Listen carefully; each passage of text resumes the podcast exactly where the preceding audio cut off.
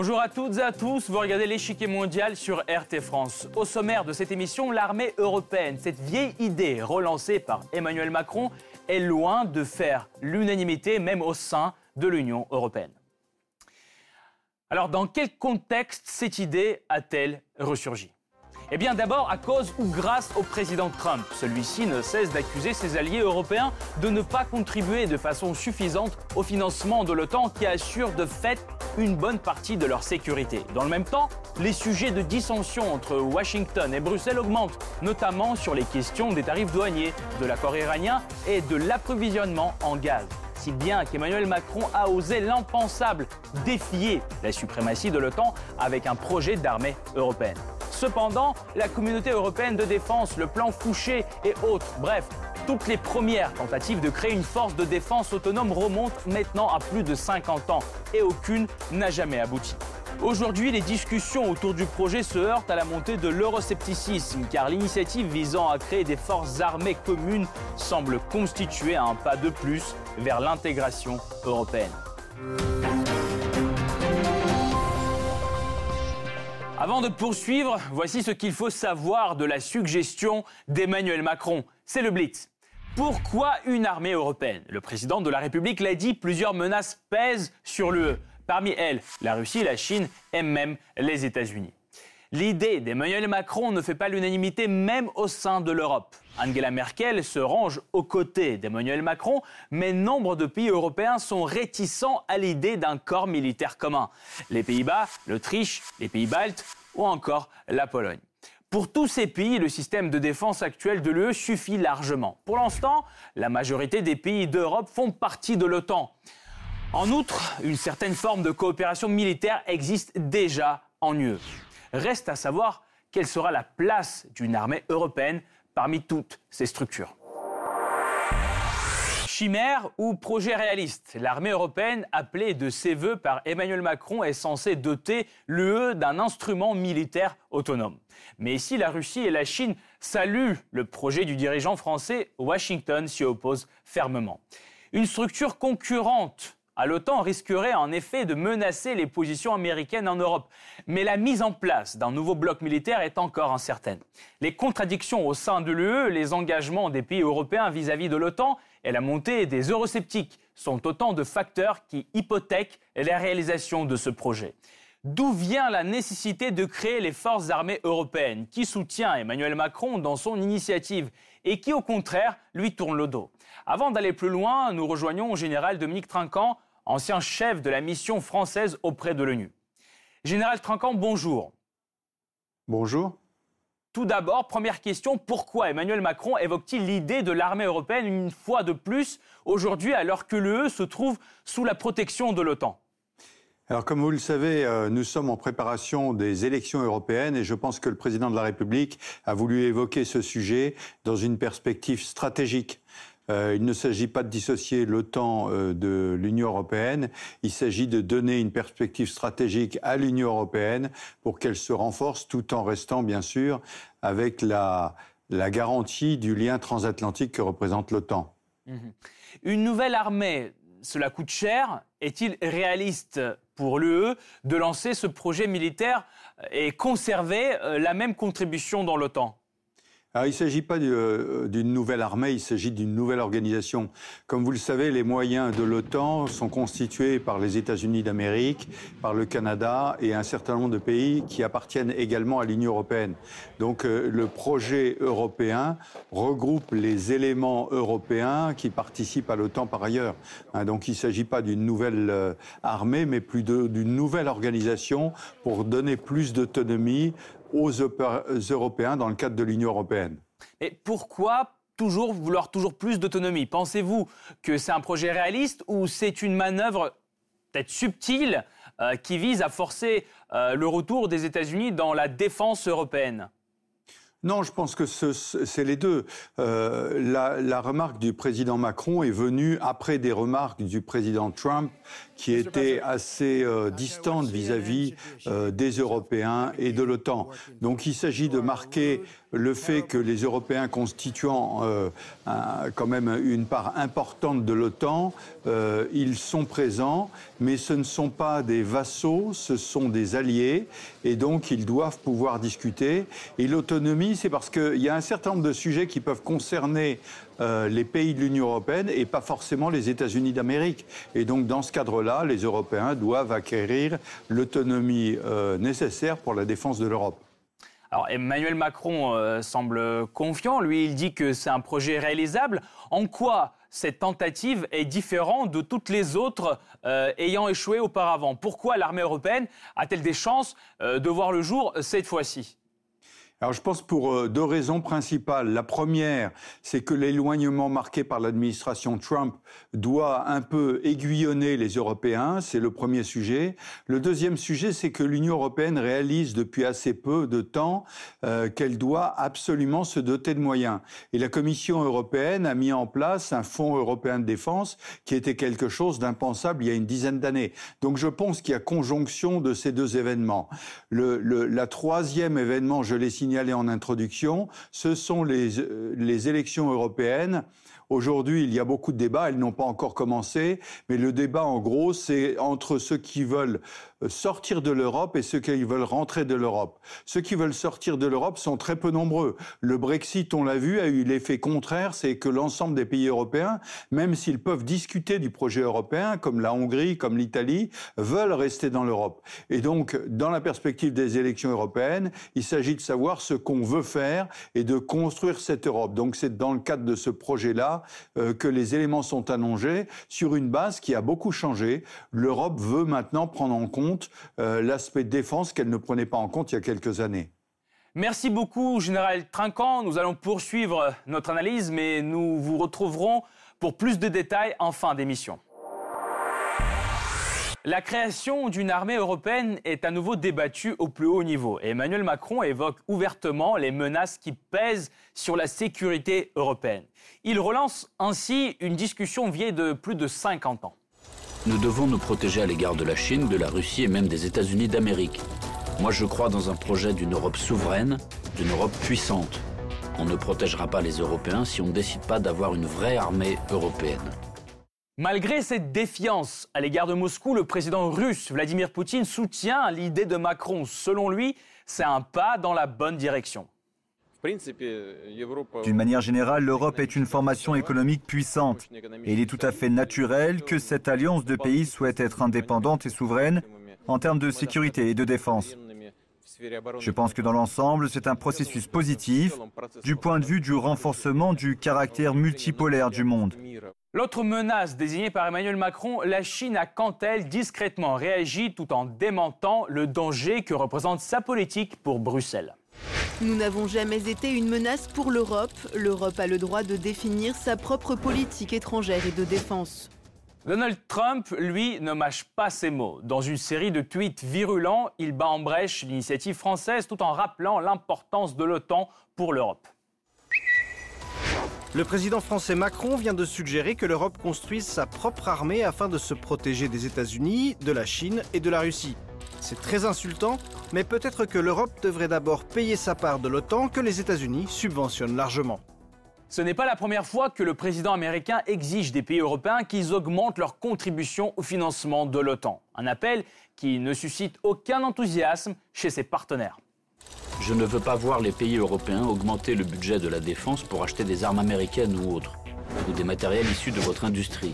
Si nous augmentons notre budget, c'est pour bâtir notre autonomie et pour devenir un pouvoir souverain actif. L'armée européenne serait-elle un instrument convenable pour faire émerger ce pouvoir souverain que le président Macron appelle de ses voeux? Si c'est bien le cas, reste à savoir comment cette nouvelle entité pourrait coexister avec l'Alliance nord-atlantique qui continue à renforcer ses positions en Europe.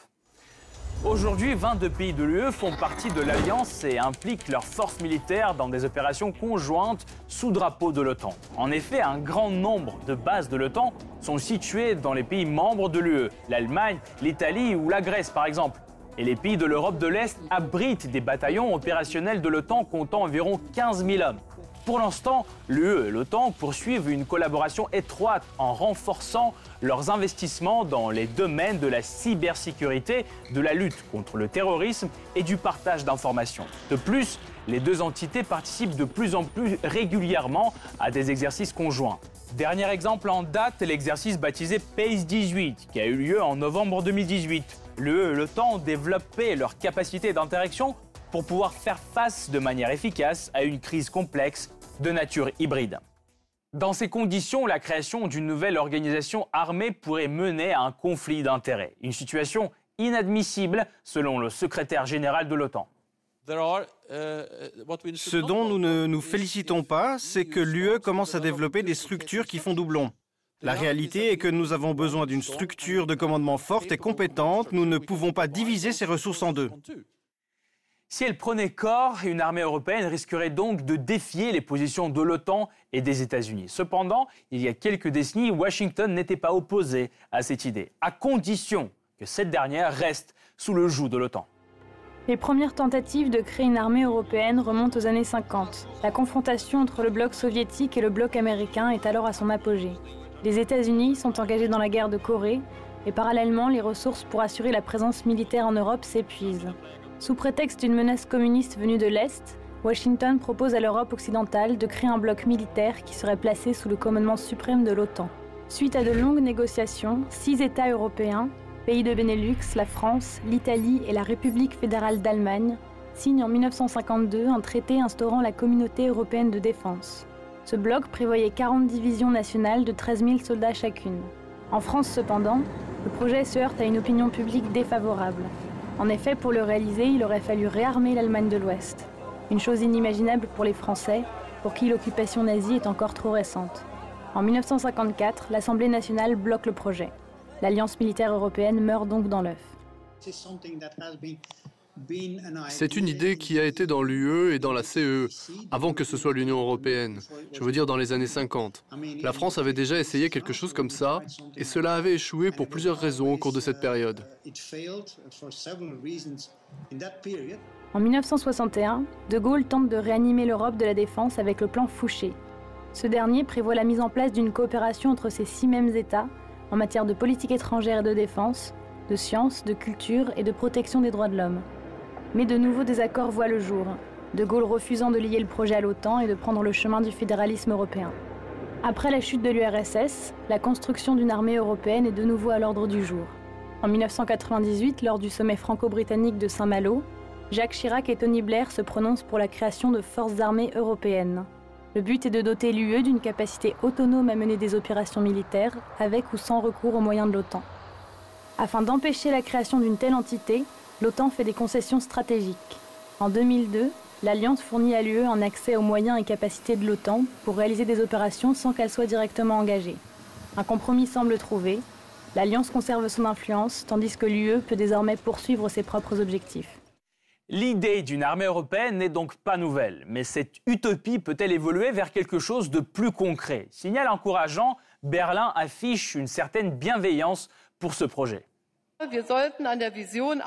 Nous devons travailler afin de voir un jour émerger une vraie armée européenne. Ce consensus entre deux poids lourds européens pose de bonnes bases pour une stratégie commune, d'autant plus que les deux pays coopèrent déjà en matière de défense. En effet, la France et l'Allemagne possèdent une force militaire commune, la brigade franco-allemande, qui est déjà intervenue en Afghanistan, au Kosovo et au Mali.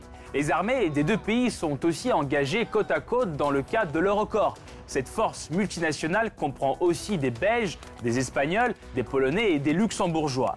La coopération Paris-Berlin s'étend aussi à la formation de cadres militaires et même à la réalisation de nouveaux projets. C'est d'ailleurs sous l'égide franco-allemande qui est développé le futur système de combat aérien de l'Europe.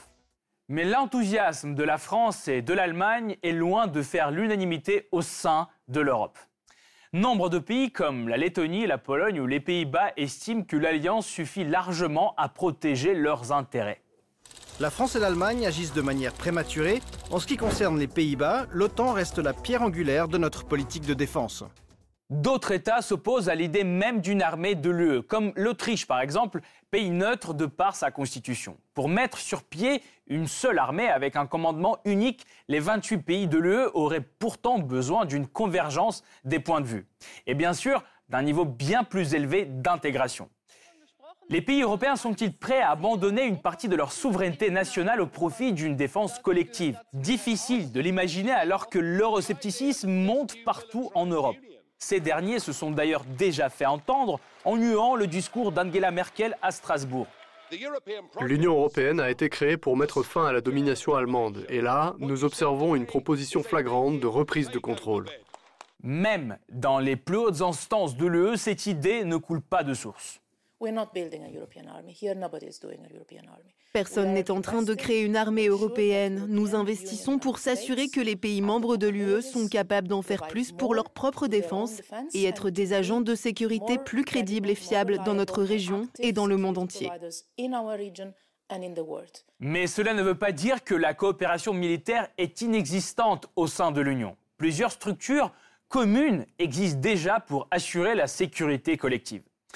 Cette coopération est encadrée par la politique de sécurité et de défense commune, inscrite dans le traité de Lisbonne. Sa mise en œuvre repose sur un réseau d'organes institutionnels. Le comité militaire de l'Union européenne est la plus haute instance strictement militaire de l'UE. Composé de chefs d'état-major des pays membres de l'UE, sa fonction est d'émettre des avis militaires.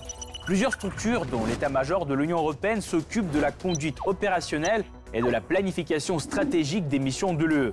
En ce qui concerne les forces communes qui existent dans l'UE, elles sont également nombreuses. Outre le record déjà mentionné, il existe une force navale, l'Euromarfor, le groupe aérien européen, la force de gendarmerie européenne et des groupements tactiques dédiés à la gestion de crise. Pourtant, à ce jour, tous ces groupes n'ont été utilisés sur le terrain que de façon très limitée, principalement en raison de barrières politiques et bureaucratiques.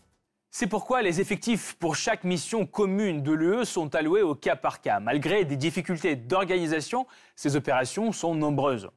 Bruxelles mène aujourd'hui six opérations militaires communes. Maintien de la paix en Bosnie-Herzégovine, formation au Mali, en Centrafrique et en Somalie. Lutte contre les pirates au large de la Somalie et contre l'immigration illégale en Méditerranée. En outre, l'UE supervise 11 missions civiles de gestion de crise dans le cadre de sa politique de sécurité et de défense commune en Irak, en Libye, en Somalie, au Mali, au Niger, au Kosovo, en Géorgie, en Ukraine et sur les territoires palestiniens. Toute cette structure, quelque peu disparate, est pourtant aujourd'hui en train de se solidifier. Bien avant la proposition de Macron, plusieurs initiatives visant à approfondir la coopération militaire en Europe ont été adoptées. En juin 2016, l'UE décide en effet d'actualiser sa stratégie globale destinée à mieux coopérer face à de nouveaux enjeux tels que le Brexit et la crise migratoire. Fin 2017, 25 États membres activent la coopération structurée permanente, une disposition prévue par le traité de Lisbonne. Elle permet aux États qui le souhaitent de développer leur collaboration militaire. Finalement, en novembre 2018, Bruxelles approuve la création d'un fonds européen de la défense. Il servira à financer des projets d'innovation militaire avec un accent sur les projets transfrontaliers et interopérables. La création d'une véritable armée européenne viendra-t-elle couronner l'effort d'intégration européenne? Pour analyser les objectifs de ce projet et les obstacles à surmonter, nous rejoignons au général Dominique Trinquant, ancien chef de la mission française auprès de l'ONU. Général Trinquant, Emmanuel Macron l'a dit, je cite, Nous devons nous protéger à l'égard de la Chine, de la Russie et même des États-Unis d'Amérique. La protection de l'OTAN contre la Russie et la Chine est-elle inefficace ou s'agit-il plutôt d'affirmer une volonté d'indépendance vis-à-vis des États-Unis en matière de sécurité? Non, il s'agit clairement de marquer l'autonomie euh, de l'Europe. Euh, L'OTAN, le lien transatlantique est essentiel. Il nous a manqué en 1914, il nous a manqué en 1940. Depuis euh, la création de l'OTAN, nous avons ce lien transatlantique qui est essentiel pour la défense de l'Europe. Toutefois, euh, l'Europe n'a pas forcément toujours les mêmes points de vue que les États-Unis. Donc, au sein de l'Alliance, elle doit pouvoir les affirmer. Et c'est pour ça qu'elle doit avoir une autonomie, en particulier d'appréciation stratégique pour marquer ces différences et parfois une capacité d'intervention. Euh, ce qui se passe au Sahel le montre aujourd'hui. Euh, ça ne peut pas se faire dans le cadre de l'OTAN. Pardon. En revanche, l'Union européenne peut avoir un rôle à jouer là-dedans, de même que la défense euh, des frontières de l'Europe par, par Frontex est quelque chose d'important. Donc c'est vraiment une autonomie de l'Union européenne qu'il faut marquer, et singulièrement des pays européens. Même si Angela Merkel soutient l'idée d'Emmanuel Macron, les pays baltes ou l'Autriche et les Pays-Bas s'y opposent. Pensez-vous que leur opinion sera un obstacle infranchissable? Paris et Berlin peuvent-ils trouver des moyens de les persuader? Oui, il s'agit de convaincre, vous avez raison. Et la première façon de convaincre, c'est de ne pas opposer l'OTAN et l'Union européenne. Euh, les efforts qui sont faits par les pays européens dans le cadre de l'Union européenne serviront à l'OTAN. Mais on ne peut pas continuer à avoir en Europe un million et demi de soldats et ne pas être capable d'en déployer 1500. On ne peut pas continuer à avoir 20 types d'avions, 29 types de bateaux et 17 types de chars dans l'Union européenne. Il s'agit de restructurer tout ça et les mesures qui ont été prises avec les grands projets d'armement, en particulier sur le char futur et sur l'avion futur, mais aussi dans le cadre de la restructuration des PME de défense, aidés en cela par euh, les, mesures prises par la Commission européenne, sont très très importants.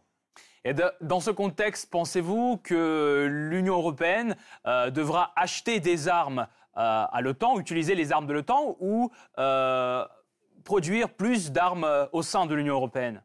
Alors, comme vous le savez, il n'existe pas d'armes de l'OTAN. Il, existe des armes américaines, des armes britanniques, françaises. Oui. Alors euh, non, bien sûr, les Européens doivent impérativement se donner les capacités. C'est pour ça que je citais les différents programmes d'armement qui existaient aujourd'hui, 17 chars, 20 euh, types d'avions différents. Il s'agit de se restructurer parce que nos industries ne pourront plus à terme produire toutes ces différentes armes. Et les, projets euh, franco-allemands en particulier sur le char futur et l'avion futur sont extrêmement importants, mais il y a beaucoup d'autres projets. Et euh, en particulier, l'Union européenne s'est dotée de programmes qui regroupent 25 pays européens sur 17 programmes différents dans le pro, euh, dans le domaine en particulier de la logistique, du commandement, du soutien, du transport, euh, qui doivent restructurer euh, les forces de défense européennes. Et je le répète, elles pourront servir probablement à l'OTAN, qui reste la, pierre angulaire de la défense du continent européen, mais elles peuvent servir également en dehors de l'OTAN lorsque les pays européens, de façon autonome, ont décidé d'agir. Euh, non seulement le coût, j'imagine, mais la création d'une telle entité au sein de l'Union européenne exige un niveau d'intégration aussi euh, plus élevé. Est-il possible d'atteindre ce niveau compte tenu de la récente montée euh, des tendances eurosceptiques au, sein de l'Union? Oui, mais je pense que, comme je le disais, les, les eurosceptiques euh, ont raison d'être sceptiques. Je veux dire, ça ne veut pas dire sortir de l'Europe, ça veut dire changer l'Europe. Nous avons besoin de l'Europe, mais nous avons besoin de mieux d'Europe. Et je ne vois pas aujourd'hui, à part les Britanniques, et nous verrons d'ailleurs euh, le 15 ce qu'il en sera euh, à Londres, mais je ne vois pas d'autres pays qui ont envie de sortir de l'Europe.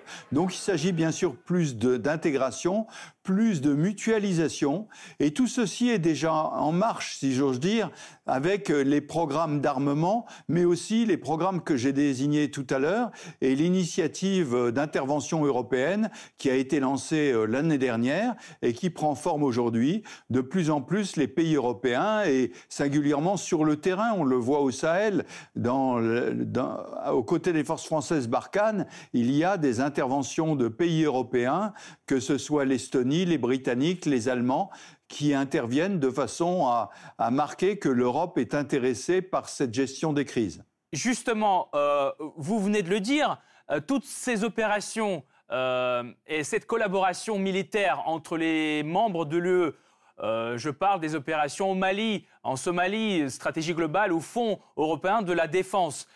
Constitue-t-elle le premier pas ou plutôt une base solide pour une armée, une véritable armée européenne selon vous?